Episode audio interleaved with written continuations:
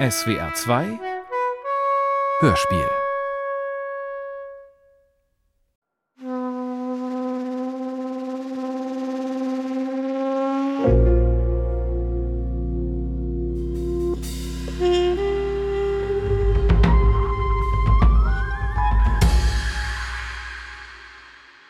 Hunkerlers Geheimnis.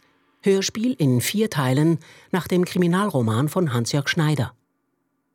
Vierter und letzter Teil Grenzgänger.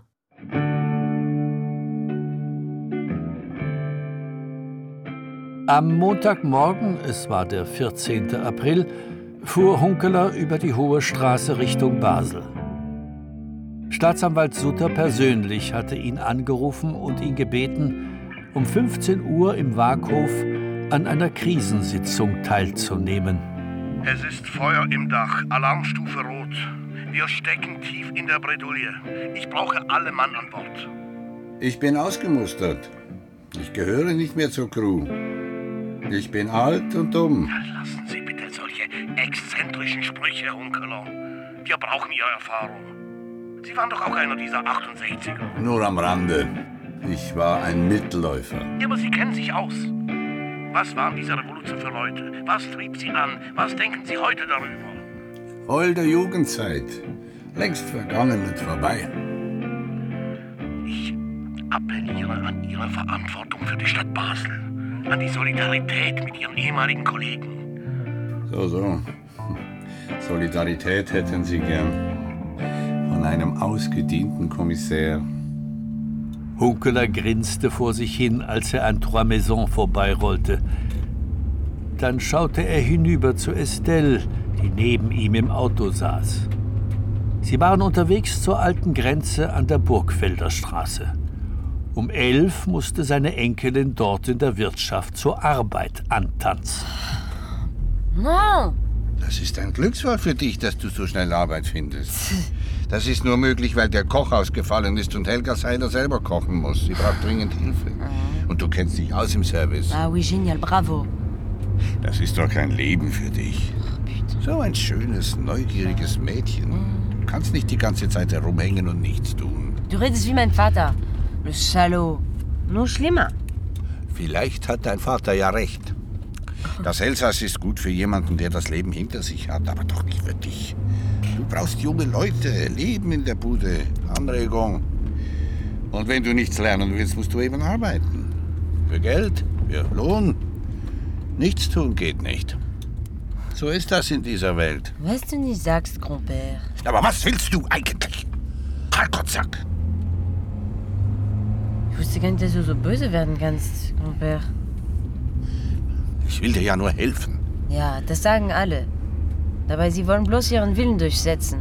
Weil sie es nicht ertragen, dass jemand anders lebt als sie selber. Macht kaputt, was euch kaputt. Was ist los? Das haben wir gesagt damals, 1968. Und? Was hat dich kaputt gemacht in deinem Leben? Bist du überhaupt kaputt? Nein. Vielleicht ein bisschen verbraucht, abgenutzt, aber eigentlich noch ziemlich ganz. Mais c'est bien, non? Ich komme aus der alten Welt und gebe dir Ratschläge aus der alten Welt. Mach damit, was du willst. Nachdem er Estelle in der alten Grenze untergebracht hatte, parkte Hunkeler in der mittleren Straße und stieg in seine Wohnung hinauf. Er trank drei Tassen Schwarztee mit einem Schuss Milch, langsam schlürfend. Er spürte, wie sich die Wärme des Tees in seinem Körper ausbreitete bis in die Arme und Fingerspitzen. Nach einer Weile ging er in sein Schlafzimmer und legte sich hin, um ein bisschen autogenes Training zu machen.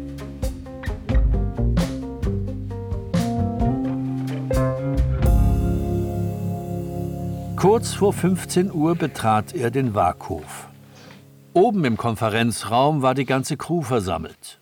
Sutter, Madörin, Haller, Lüdi. Auch Kommissar Bardet war da, zusammen mit Madame Godet von der Police Nationale in Mulhouse. Staatsanwalt Sutter hieß die Gäste willkommen. Wir sind hier, meine Damen, meine Herren, um Schaden von unserem wunderschönen Dreieckland abzuwenden.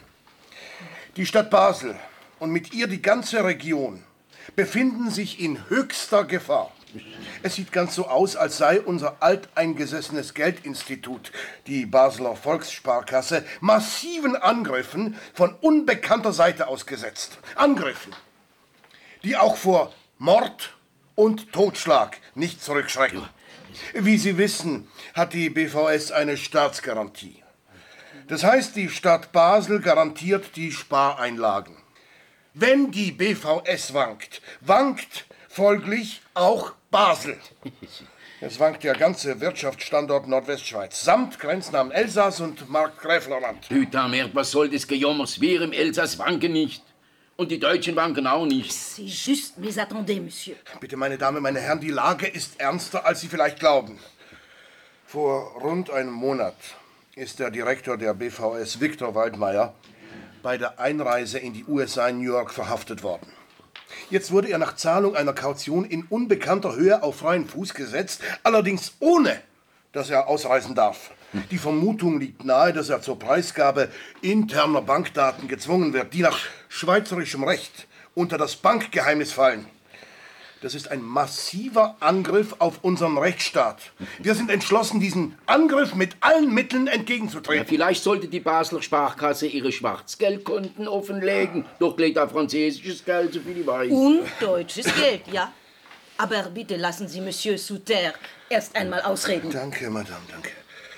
Äh, äh, kurz nach Waldmeiers Verhaftung ist im Krankenhaus Stefan Fankhauser, langjähriger Direktor der BVS und Vorgänger Waldmeiers, unter nicht ganz geklärten Umständen gestorben. Jedenfalls wurde keine Obduktion gemacht, was in einem solchen Fall ungewöhnlich erscheint. Ich habe zur heutigen Sitzung auch den sehr verdienten ehemaligen Kommissär Hunkeler eingeladen, der mit Fankhauser im selben Krankenhauszimmer lag. Sie kennen ihn alle und ich bin sicher, Sie haben ihn in bester Erinnerung. Ähm, haben Sie dazu etwas zu sagen, Herr Kommissar Hunkeler? Nein, nichts Besonderes. Ich habe in jener Nacht eine Schlafpille geschluckt und bin erst am Morgen wieder erwacht. Da war Fankhauser schon weg. Sie haben also nichts mitbekommen von Fankhausers Sterben. Nein, gar nichts. Ähm, ja. Ja, wenden wir uns also dem dritten Fall zu. Er betrifft Altregierungsrat Dr. Debrunner, der im Aufsichtsrat der BVS sitzt. Er wurde nach der Trauerfeier für Fankhauser spät abends auf dem Heimweg brutal niedergeschlagen, sodass er das Bewusstsein verlor. Es geht ihm inzwischen besser. Aber er kann sich an nichts erinnern. Bei der Tatwaffe muss es sich um einen Backstein handeln, wie unsere kriminaltechnische Abteilung herausgefunden hat. Solche Steine lagen unweit von Debrunners Haus. Auch hier fehlt vom Täter jede Spur. Na, da muss jemand äh, eine riese haben, ne? Silence, Ja, ich Monsieur. vertrate die Stimmung da nicht mehr im Raum. Wer sind wir denn? Schulböwe? Was wollen Sie von uns, Monsieur Suter? Ich komme hier gleich zu Ihnen, Monsieur Bardet. Der vierte Fall betrifft Philipp Meyerhans, pensionierter Investmentbanker der BVS. Er wurde im grenznahen Elsass in Knörrank erschossen. Mit der eigenen Flinte, als er auf der Jagd war. Obschon wir unsere freundnachbarliche Hilfe angeboten haben, ist der Täter noch immer nicht eruiert. Monsieur. Ich fasse zusammen. Es sind vier wichtige Persönlichkeiten aus dem Umkreis der BVS entweder verhaftet oder tätlich angegriffen worden oder auf ungeklärte Weise verstorben. Wir sind der Meinung, dass dies kein Zufall sein kann.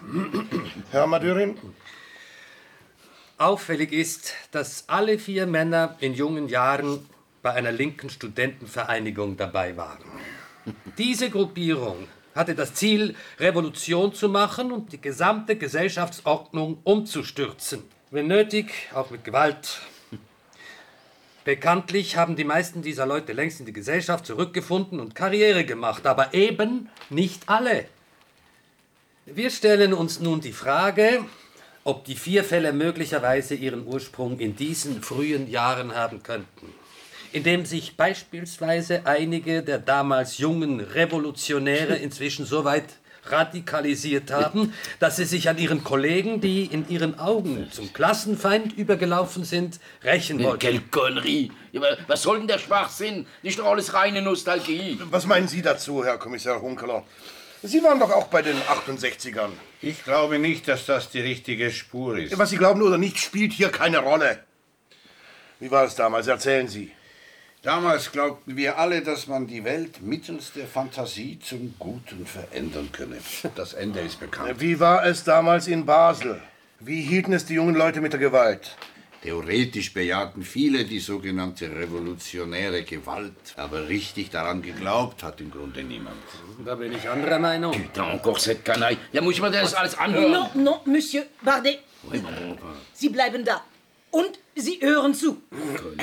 Es gab in der 68er Bewegung von Anfang an eine Tendenz zur Gewalt. Diese Tendenz hat sich im Laufe der Entwicklung verstärkt.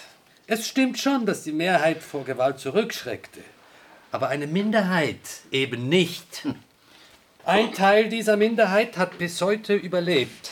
Es sind die Anarchisten. Heute versuchen sie, unser Gesellschaftssystem von innen her umzustürzen, indem sie seine lebensnotwendigen Blutbahnen, hm, das Banken- und Finanzwesen, attackieren und zum Erliegen bringen wollen. Einen führenden Kopf der Anarchisten haben wir in Basel verhaftet und in Untersuchungshaft genommen. Es handelt sich dabei um einen Mann mit Namen Paul Egloff. Ja, Paul Egloff. Er ist zum Zeitpunkt des Attentats auf Philipp Meyer-Hans in Knörrer gesichtet worden, in der Nähe des Tatorts. Er leugnet zwar noch immer, aber wir werden ihn schon weich kriegen. Woher haben Sie diese Information? Ich habe davon gehört. So, Sie haben davon gehört. Und ich habe gehört, dass Sie einen Tag nach dem Tod von Meyer Hans in der Wirtschaft in Knörak aufgetaucht sind und Fragen gestellt haben. Habe ich gehört. Ich kann meinen Kaffee trinken, wo ich will. Und ich darf auch mit der Wirtin reden, wenn ich will. Und dann habe ich noch weiter gehört, dass Sie etwas später in Hühnert aufgekreuzt sind und den Wohnwagen von Monsieur Egloff observiert haben. Und dies ohne Absprache mit der Gendarmerie. Was sagen Sie dazu, Monsieur Maderin? Das ist ein Skandal. Ich protestiere in aller Form im Namen der Police Nationale. Wir werden solche Übergriffe nicht mehr zulassen. Sie setzen damit unsere Zusammenarbeit aufs Spiel, unsere grenzüberschreitende Freundschaft. Monsieur Suter, das Oh, excusez-moi. Es muss sehr dringend sein. Oui, euh, Bardet? Was? So? Hä? Sind Sie sicher? Nein, nein, nein, nein, nein, nein, das geht schon. Ja, ja, ja, ich komme gleich. Ja, ja. Ähm, es tut mir leid, äh, Madame, Messieurs, ich muss die Sitzung verlassen. Wir haben den Täter im Fall Meyer-Hans. Bravo. Es ist ein junger Mann aus Knörange. Er ist mit seiner Mutter auf dem Posten der Gendarmerie in Saint-Louis. Er sagt, er habe Meyer-Hans die Flinte wegnehmen wollen, weil er gegen die Jagd sei. Dabei habe sich ein Schuss gelöst. Bombe. C'est tout. Ich wünsche einen angenehmen Abend allerseits. Parfait. Et alors, Messieurs? Damit scheint der Fall Meyer-Hans gelöst zu sein. Ihre Anarchisten können Sie sich sonst wohin schieben. Bonsoir à tous. Katastrophe. Das wäre also die totale Blamage. Was haben Sie sich dabei gedacht, Kommissar Madörin? Ich werde einen Verweis gegen Sie aussprechen müssen. Sie lassen sich zu sehr hinreißen von Ihrem Jagdfieber. Aber Basel, Basel ist und bleibt eine liberale Stadt, in der auch Andersdenkende, wie beispielsweise Anarchisten, ihren Platz haben. Wir sind eine unpolitische Polizei. Merken Sie sich das endlich. Sie entlassen Herrn Egloff auf der Stelle aus der Haft. Damit ist die Sitzung beendet. Auf Wiedersehen, meine Herren. Pech gehabt, Kollege. Das kann vorkommen. Vergiss es einfach. Also dann, ich muss weiter. War schön, wieder einmal unter euch zu sein.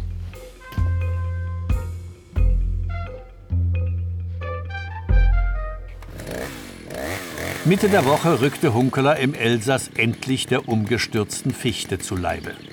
Er warf die Motorsäge an und fräste das Sägeblatt durch das Fichtenholz. Er genoss das Aufheulen des Motors, das Wegstieben des Sägemehls, den Duft nach Holz und Harz. Er hatte vor, die einzelnen Stücke mit der Karette in die Scheune zu fahren und dort zu handlichen Scheiten zu hacken. Auf der Straße draußen hielt ein Auto der Gendarmerie an. Bardet stieg aus und kam langsam durch die Wiese geschlendert. Gut, kommen Sie herein. Wir trinken einen Schnaps zusammen. In der Küche schenkte Hunkeler Zwetschgenschnaps ein. Hm, wo ist Monsieur Moore? Ich nehme an, er ist in der Wirtschaft in Knorag. Er ist befreundet mit der Wirtin. Sante. Gilt. Ah, super. Schmeckt wirklich wunderbar. Wie früher bei meinem Großvater. Und Ihre Enkelin Estelle, wie geht es ihr? Sie arbeitet in Basel in der alten Grenze im Service. Leute, Leute, was für ein Zufall, ha? Noch ein Schluck? Ein bisschen viel Zufälle, finden Sie nicht? Äh, erst verstecken Sie einen möglichen Täter, dann tauchen Sie auf dem Campingplatz in Hühnag auf, wo Monsieur Egloff seinen Wohnwagen stehen hat. Äh, mal, was soll denn das alles? Ich bin nach Hühnag gefahren, um mit Egloff wegen Estelle zu reden. Von seiner Verhaftung habe ich erst von der alten Frau erfahren. Sie haben ja bestimmt mit ihr gesprochen. Hm, Da soll ich Ihnen jetzt glauben. Ja. Ja. Mhm. Bon. Wenn es die Wahrheit ist, glaube ich es. Nur weiß ich leider nicht, äh, ob es tatsächlich wahr ist. Was sollte ich für einen Grund haben, Sie zu belügen? Ja, das ist genau das, was ich nicht weiß. Es geht mir nichts eigentlich an, aber ähm, was war mit diesem Dr. Fankhauser, von dem Suter geredet hat? Haben Sie in der Nacht, als er starb, tatsächlich geschlafen und nichts mitbekommen? Ich habe geschlafen wie ein Stein. Und am Morgen, äh, als Sie dann aus Ihrem Tiefschlaf erwacht sind, äh, lagen Sie allein im Zimmer, nicht wahr? Genau so ist es gewesen. Bon. Ja, dann scheint ja alles in bester Ordnung zu sein. Äh, merci für den Schnaps. Die nächsten Tage lag Hunkeler stundenlang auf seinem Bett und las. Nos fanfares éclatent dans la nuit comme ta voix. Quand je suis à cheval, tu trottes près de moi. Je t'aime, tes mains et mes souvenirs font sonner à toute heure une heureuse fanfare. Des soleils tour à tour se prennent à hennir. Nous sommes les bas flancs sur qui ruent les étoiles.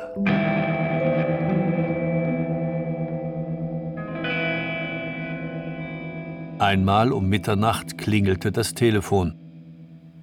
Es war Lüdi. Hab ich dich geweckt? Nein, was gibt's? Wir haben den Täter im Fall Debrunner. Ach ja, Interessiert es dich nicht? es geht so. Eigentlich nicht. Sollen Sie sich doch die Köpfe einschlagen. Was geht mich das an? Trotzdem will ich es dir sagen. Der Täter ist offenbar ein alleinstehender Rentner, der neben Debrunner wohnt und zwei Rottweiler hat. Hm. Debrunner hat geklagt und der Rentner musste die beiden Hunde weggeben. Das hat er ihm heimgezahlt, indem er ihm einen Backstein über den Kopf gezogen hat.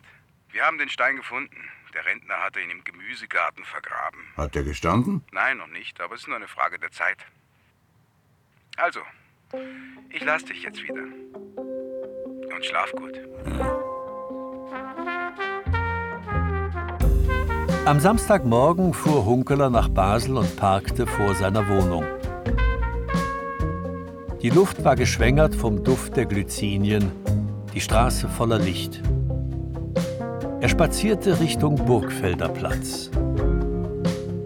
Dort setzte er sich in den hinteren Wagen des Dreiers Richtung Grenze.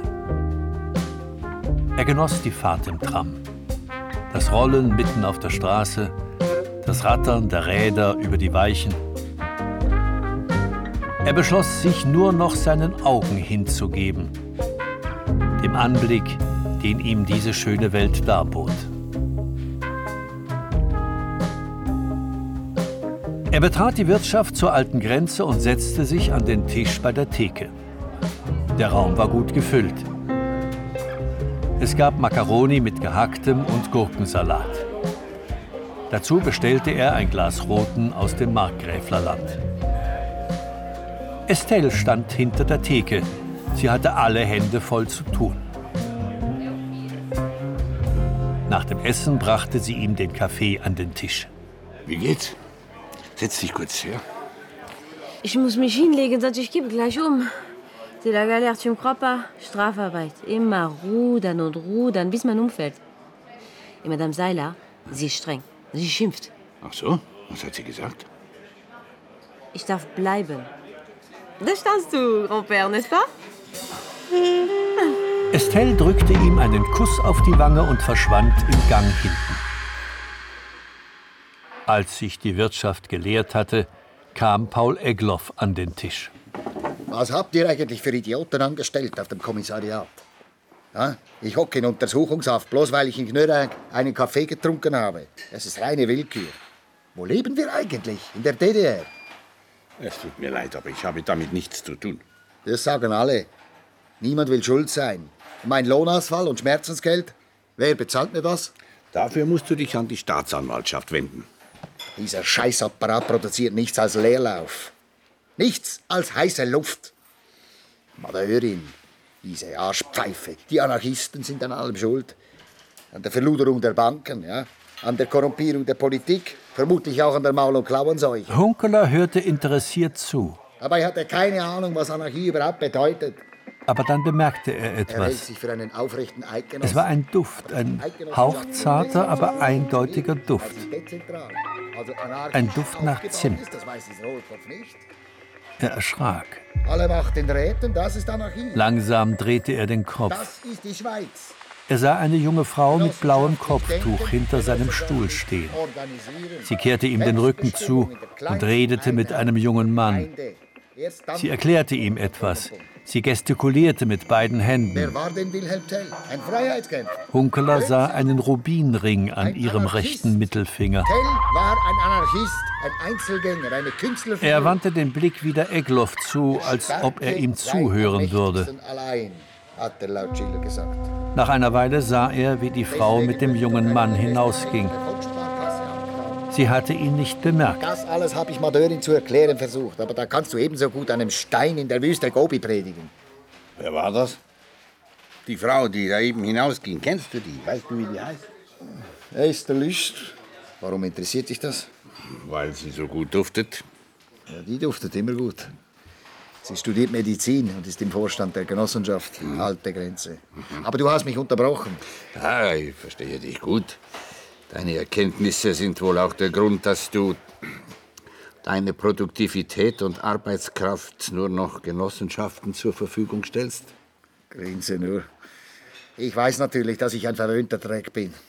Hier in Basel, im Auge des kapitalistischen Taifuns, lassen Sie nicht einmal einen Anarchisten vor die Hunde gehen. Ja, ich finde die Idee einer Genossenschaft überzeugend.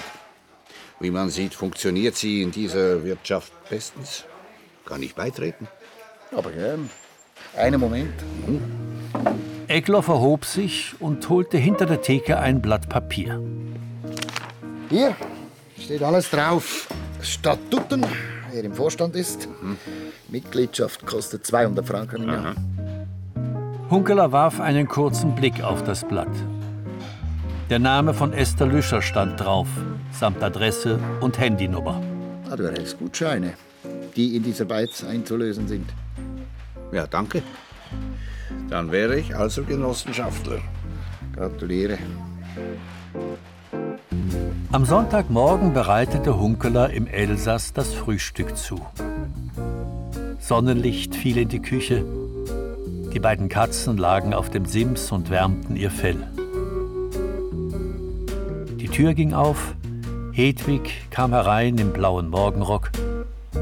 Sie trottete schlaftrunken zum Tisch, setzte sich, goss sich Kaffee und einen Schuss Milch ein und trank. Dann klopfte sie sorgfältig ein Drei-Minuten-Ei auf. Bist du sicher, dass Moore nicht zurückkommt? Ja. Die Nachbarin hat gesagt, er sei in der Wirtschaft in Knörrank. Er wird dort bleiben. Woher willst du das wissen? Meine Nase sagt mir, dass er bald wieder zu malen beginnt. Was soll er sonst tun? Und was sagt dir deine Nase über die junge Dame mit dem Kopftuch? Die mit dem exquisiten Parfum. Nicht viel. Ich weiß nicht recht, was ich mit ihr anfangen soll. Vielleicht wäre es am besten, du vergisst sie. Oder was meinst du? Vielleicht, ja. Wenn ich es kann. Im Grunde brauchst du einen neuen Beruf. Sonst steckst du deine Nase dauernd in Sachen, die dich nichts mehr angehen. Irgendein Hobby, das dich interessiert und ausfüllt. Ich denke viel an früher. Vor allem an die Zeit an der Uni. Ich habe damals ein bisschen herumgeschnuppert in den verschiedenen Fächern. Es gab einen hervorragenden Professor, der über das Mittelalter doziert hat. Das interessiert mich heute noch brennend. Oder ich denke an das halbe Jahr, als ich in Paris gewohnt habe. Mittendrin in Saint-Germain-des-Prés. Da war ich 20. Ich hatte immer einen Band von Apollinaire bei mir, wenn ich durch die Gassen ging. Er heißt Ombre de mon amour und enthält Gedichte an Lou, seine ferne Geliebte, geschrieben in den Schützengräben des Ersten Weltkriegs. Gut. Wir fahren nach Paris. Die Haustür ging auf, ein Auto fuhr weg. Estelle kam herein mit einem blond gelockten Jüngling. Das ist Jules. Ich habe ihn mitgenommen, weil er nicht weiß, wo er schlafen soll. Bonjour. Bonjour. Setzt euch. Ich koche gleich frischen Kaffee. Non, pas de café, wir wollen schlafen. Je suis complètement crevé de ce boulot de galère à alter Grenze. Wer hat euch denn hergebracht? Irgendein Typ, den wir in Kleinbasel kennengelernt haben. Ja gut. Legt euch hin. Ich hole euch Pyjamas. Non, pas de Pyjama, wir schlafen nackt, hein? Okay. Bis später.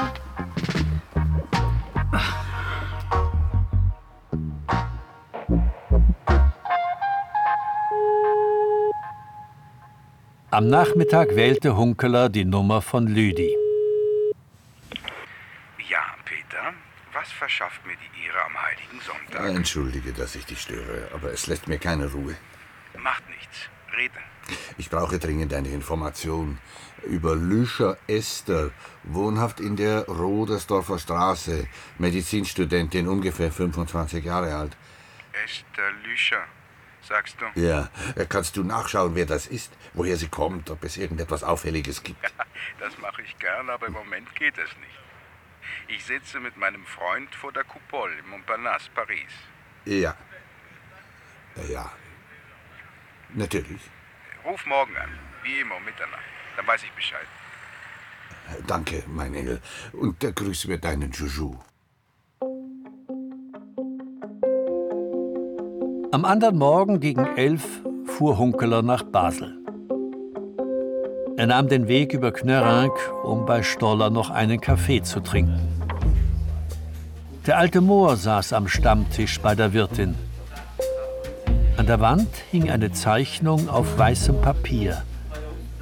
Eine Landschaft wohl, Grautöne, mit dem Bleistift zart hingehaucht. Schön, Sie malen also wieder. Und wie ich sehe, mit alter Meisterschaft. Bloß eine Zeichnung. Aber es geht auch so. Vielleicht äh, kaufe ich in den nächsten Tagen Farben. Das vergesse ich Ihnen nie. Er hätte die Untersuchungshaft nicht überlebt. Untersuchungshaft? Ich bin sicher, er hätte sich aufgehängt. Reden wir nicht mehr davon.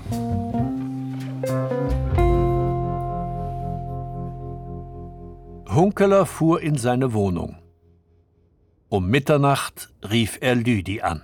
Ja, Peter, da hast du eine trübe Geschichte ausgegraben. Hier. Ich habe es aufgeschrieben.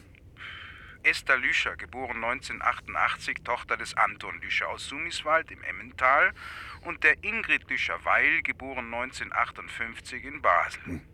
Deren Vater hieß Benjamin Weil und gehörte zu einer deutsch-jüdischen Familie, die am 15. Februar 1939 bei Rien in die Schweiz geflüchtet ist. 39. Mhm. Zwei Personen dieser Familie sind an der Grenze zurückgewiesen worden. Mehr ist nicht vermerkt. Hat es dir die Sprache verschlagen? Ein Flüchtlingsdrama also. Scheint so. Eine traurige Zeit. Warum interessiert dich das? Medizinstudentinnen. Was? Die machen doch Nachtdienst in den Krankenhäusern und geben den armen Patienten, die nicht schlafen können, Schlafpillen. Wie kommst du da drauf? Wie du in der Sitzung vor einer Woche erklärt hast, dass du nichts mitbekommen hast von Funkhausers Tod. Ja? Ich hab dir das nicht geglaubt. Und die anderen im Raum haben es dir auch nicht geglaubt. Könnte doch sein, oder? Ja, könnte sein. Ist aber nicht. Pass auf, was du tust. Aber du bist ja alt genug. Ja, bin ich. Danke, meine Engel.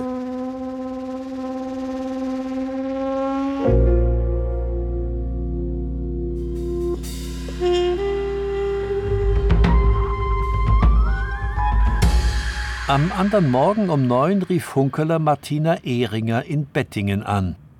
Ich bin der, der vor zwei Wochen im Landgasthof mit Ihnen Fleischsuppe gegessen hat. Ja, Ich habe mich nach Stefan Fankhauser erkundigt. Erinnern Sie sich?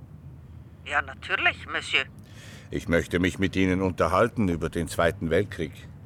Sie haben gesagt, dass Sie einiges gesammelt haben aus jener Zeit. Ich würde Sie gern einladen in den Landgasthof. Das ist leider nicht möglich, Monsieur. Ich bin heute nicht gut zu Fuß. Oh je. Kommen Sie doch zu mir heim, wenn es beliebt. Um drei Uhr, zum Tee. Sehr gern. Die alte Dame wohnte in einem kleinen Bauernhaus unweit des Gasthofs. Sie führte ihn in die gute Stube. Sie schenkte Tee ein und zeigte dann auf eine Wand, die von kopierten Papieren bedeckt war, sauber aufgespießt mit Reißzwecken. Das hier ist mein Museum. Es ist mein Elternhaus. Eine Art Mausoleum. Das dort an der Wand sind Geschichten, die ich aufbewahrt habe, weil sich jemand daran erinnern muss. Sonst werden sie vergessen. Das sind alles Geschichten von Flüchtlingen. Jedes Blatt erzählt von einem Schicksal. Von Juden, die in die Schweiz fliehen wollten. Sie mussten ab 1938 ein großes rotes J in ihre Pässe eintragen Ja, ja. lassen. Und die Schweizer Grenzwacht hatte die Anweisung, Juden umgehend zurückzuschicken. Der Bundesrat in Bern hatte das so verfügt. Allerdings ohne das Volk zu informieren. Sie haben ja ein richtiges Archiv angelegt. Ja, nur leider interessiert sich kaum jemand dafür. Sie sind einer der wenigen. Trinken Sie noch einen Schluck. Gern. Danke. Ich interessiere mich für eine Familie Weil, die am 15. Februar 1939 bei Rien die Grenze überschritten hat. Das stimmt nicht ganz. Ich habe diesen Fall in genauer Erinnerung. Die Familie Weil Klein bestand aus fünf Personen. Aus dem jungen Ehepaar samt dem kleinen Sohn Benjamin und zwei alten Schwestern. Dem Ehepaar mit Benjamin gelang der Grenzübertritt, Ja. den beiden alten Frauen nicht. Sie liefen den Grenzwächtern in die Hände. Die haben sie auf den Zollposten gebracht, registriert und zurückgeschickt. Frau Ehringer erhob sich, suchte eine Weile im Schrank. Dort lagen, sorgfältig sortiert und abgelegt, Stöße von Papieren. Sie nahm ein Papier heraus und legte es auf den Tisch. Das ist ein Protokoll der Grenzwacht vom 15. Februar 1939. Es berichtet, dass auf dem Gebiet der Eisernen Hand zwei alte Frauen aufgegriffen wurden. Eiserne Hand? Die Eiserne Hand ist ein Stück Land, das weit in deutsches Gebiet hineinragt. Dort haben es viele Flüchtlinge versucht. Die Grenzwacht hat das gewusst und aufgepasst. Die beiden Schwestern hießen Deborah Weil Klein und Miriam Klein. Sie waren beide weit über 70. Hat man später noch etwas von Ihnen gehört? Soviel ich weiß, nein. Wer zurückgeschickt wurde, geriet zwangsläufig in die Fänge der Gestapo. Den drei anderen, Dem Ehepaar und dem kleinen Benjamin gelang dann aber der Grenzübertritt, weil die Grenzwächter mit den beiden Frauen beschäftigt waren. Ja, Sie haben sich also geopfert, um den Weg frei zu machen. Das könnte sein, ja. Damals hieß der Chef der eidgenössischen Fremdenpolizei Heinrich Rothmund. Er hatte mit Rückendeckung des zuständigen Bundesrats Johannes Baumann die Weisung erteilt, möglichst keine jüdischen Flüchtlinge ins Land zu lassen. Das waren Schreibtischtäter. Die waren weit weg vom Schuss in Bern. Sie haben die Flüchtlinge nicht gesehen. Sie wollten sie einfach weghaben. Mit dieser Flüchtlingspolitik des Bundes war man in Basel nicht einverstanden. Damals war der Sozialdemokrat Fritz Brechbühl Chef der Basler Polizei. Er war Verdingbub gewesen und kannte sich aus in Not und Elend. Er hat, gestützt durch den mehrheitlich linken Gesamtregierungsrat, befohlen, dass Flüchtlinge, die von der Polizei aufgegriffen wurden, nur mit seiner Einwilligung zurückgeschickt werden durften. Das wusste man in Rien. Und so hat man dafür gesorgt, dass das Ehepaar Weil und Sohn Benjamin bleiben durften. Zum Kotzen ist das alles zum Kotzen. Entschuldigen Sie bitte meine Ausdrucksweise, aber es ist nicht auszuhalten. Nein, ich finde, ein bisschen kann man auch stolz sein auf Basel. Die Stadt hat dem Druck aus Bern weitgehend standgehalten. In Basel hat man das Flüchtlingselend direkt vor Augen gehabt. Es ist einfach, einen Flüchtling mit einem Federstrich abzuweisen. Wenn man ihn vor sich hat, ist es nicht mehr so einfach. Hier, ich zeige Ihnen etwas. Das ist ein Bericht der Basler Fremdenpolizei vom 15. März 1939. Unserer in Emigrantenfragen seit Bestehen der Emigration aus Deutschland rücksichtsvollen Praxis folgend haben wir die von der eidgenössischen Fremdenpolizei gewünschten Rückstellungen über die deutsche Grenze nicht ausgeführt. Wir haben uns in allererster Linie von rein menschlichen Überlegungen leiten lassen. Wer mit der Behandlung des Emigrantenproblems direkt zu tun hat, sieht jedenfalls ohne weiteres ein, dass die Überstellung dieser 140 Menschen nicht durchführbar ist. Ganz abgesehen davon, dass das Basler Volk eine solche Praxis seiner Fremdenpolizei scharf verurteilen würde, weil sie der traditionellen Hilfsbereitschaft der Stadt Basel widerspricht.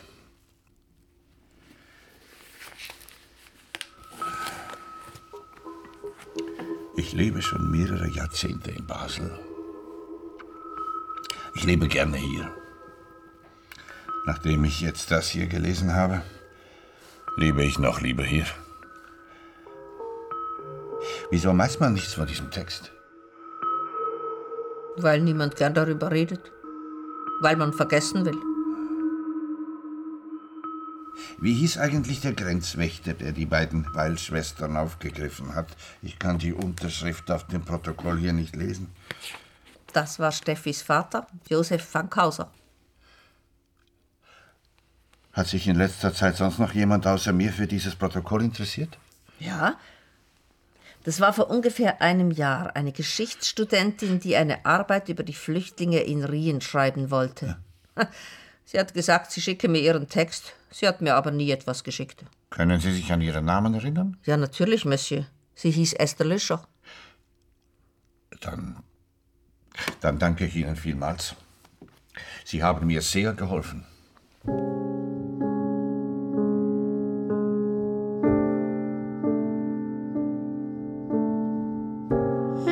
Auf dem Heimweg parkte Hunkeler beim Rheinbad St. Johann. Das Bad lag bereits im Schatten.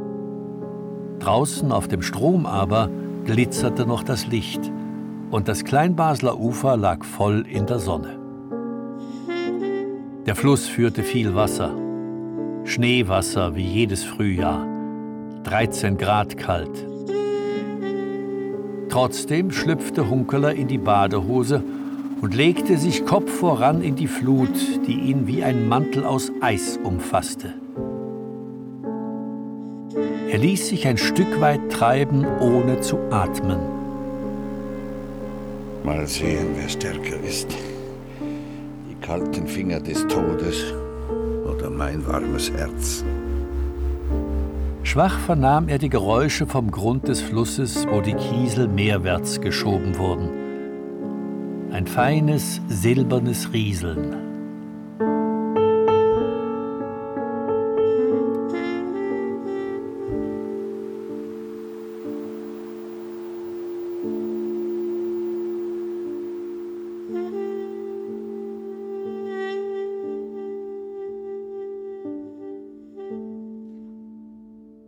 Zu Hause wählte Hunkeler die Nummer von Esther Lüscher.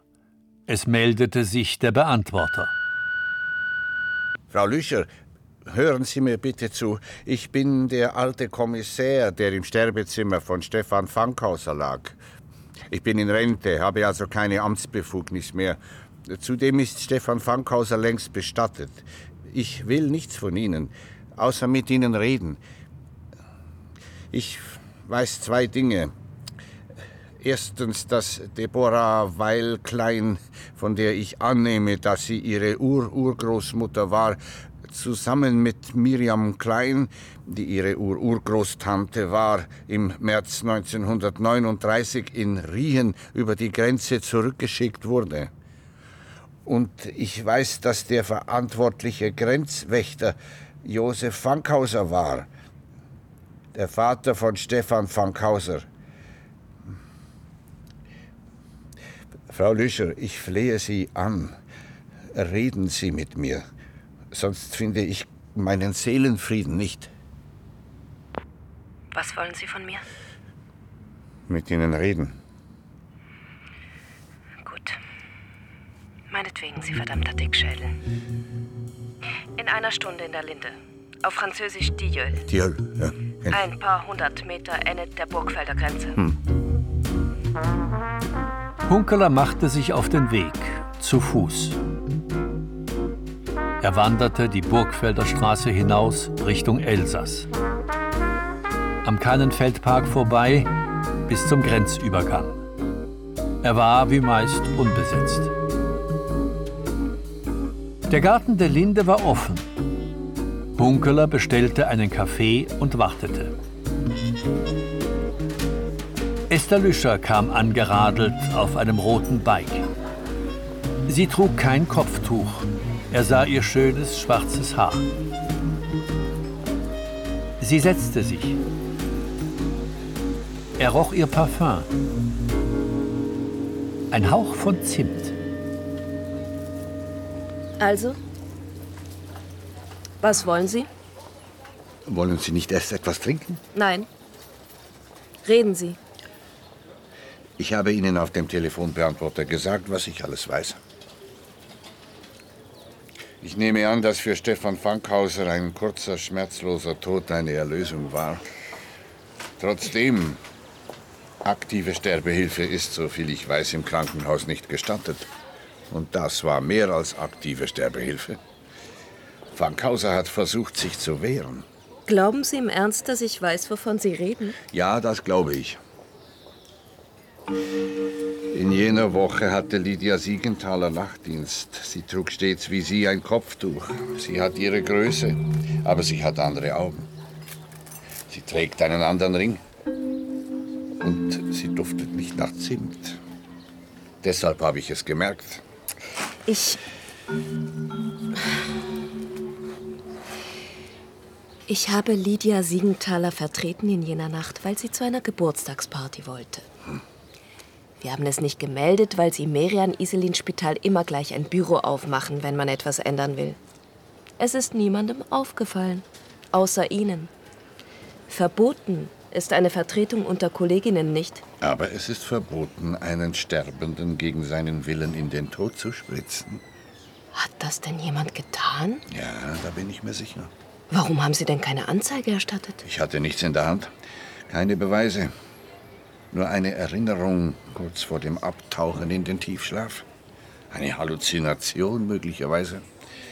Das hat mich verunsichert. Jetzt weiß ich, dass es keine Halluzination war. Ach so.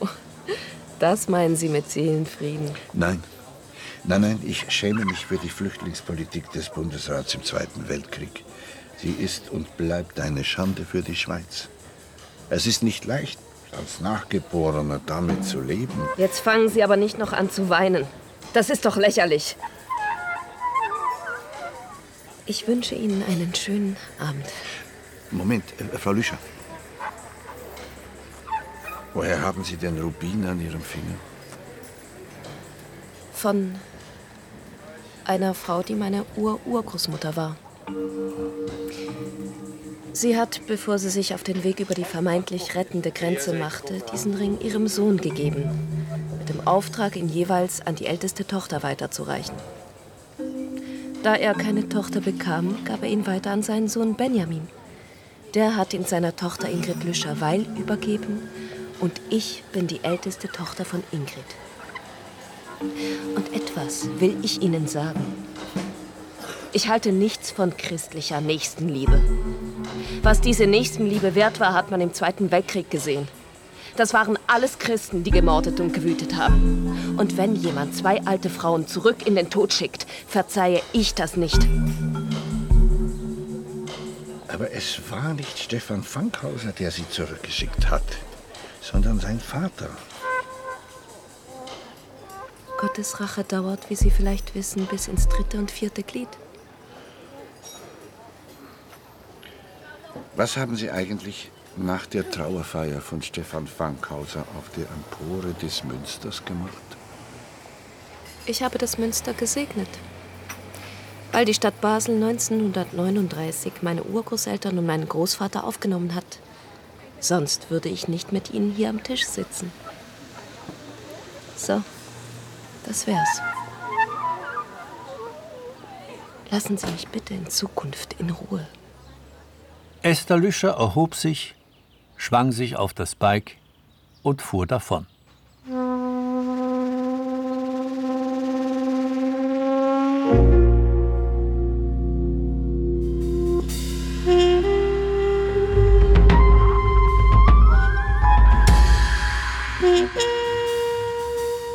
Hunkeler saß mit Hedwig im Zug nach Paris.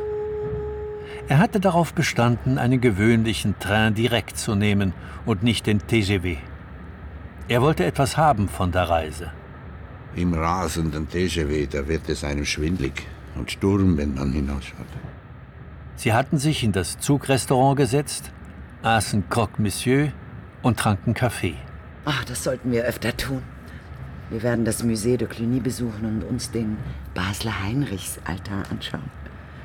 Wir werden zu Saint-Julien-le-Pauvre gehen und eine Kerze anzünden. Ah, und wir werden im Louisiane herrlich schlafen. Ja, das werden wir tun.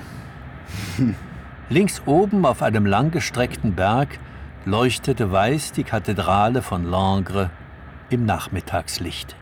Du, was ist eigentlich mit deiner Zimtdame? Hast du etwas herausgefunden? Das hat sich erledigt. Es war wohl eine Halluzination.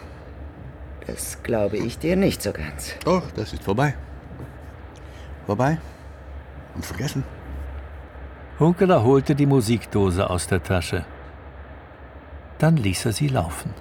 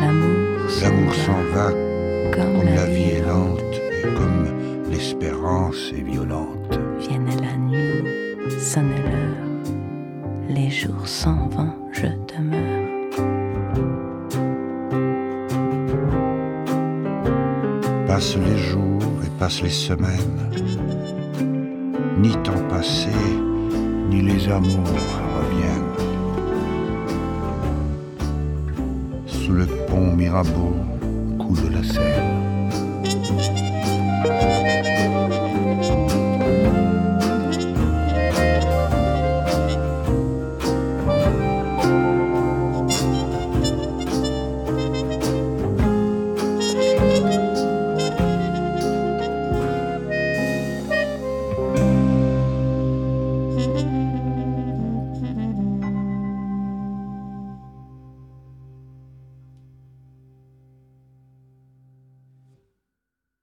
Hunkerlers Geheimnis. Hörspiel in vier Teilen nach dem Kriminalroman von Hans-Jörg Schneider. Vierter und letzter Teil.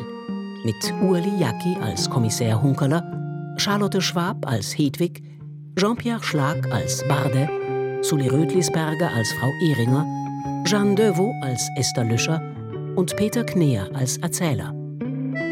In weiteren Rollen Raphael Klamer, Ernst Siegrist, Camille Kreitschi, Chantal Lemoigne, Martin Hug, Kathi Bernecker, Ulo von Peinen, Fabian Müller und Marie Bonnet. Hörspielbearbeitung Helmut Peschiner. Musik Martin Betzola. Technik Basil Kneubühler. Dramaturgie und Regie Reto Ott. Produktion SRF Schweizer Radio und Fernsehen mit dem Südwestrundfunk 2016. Redaktion Uta Maria Heim.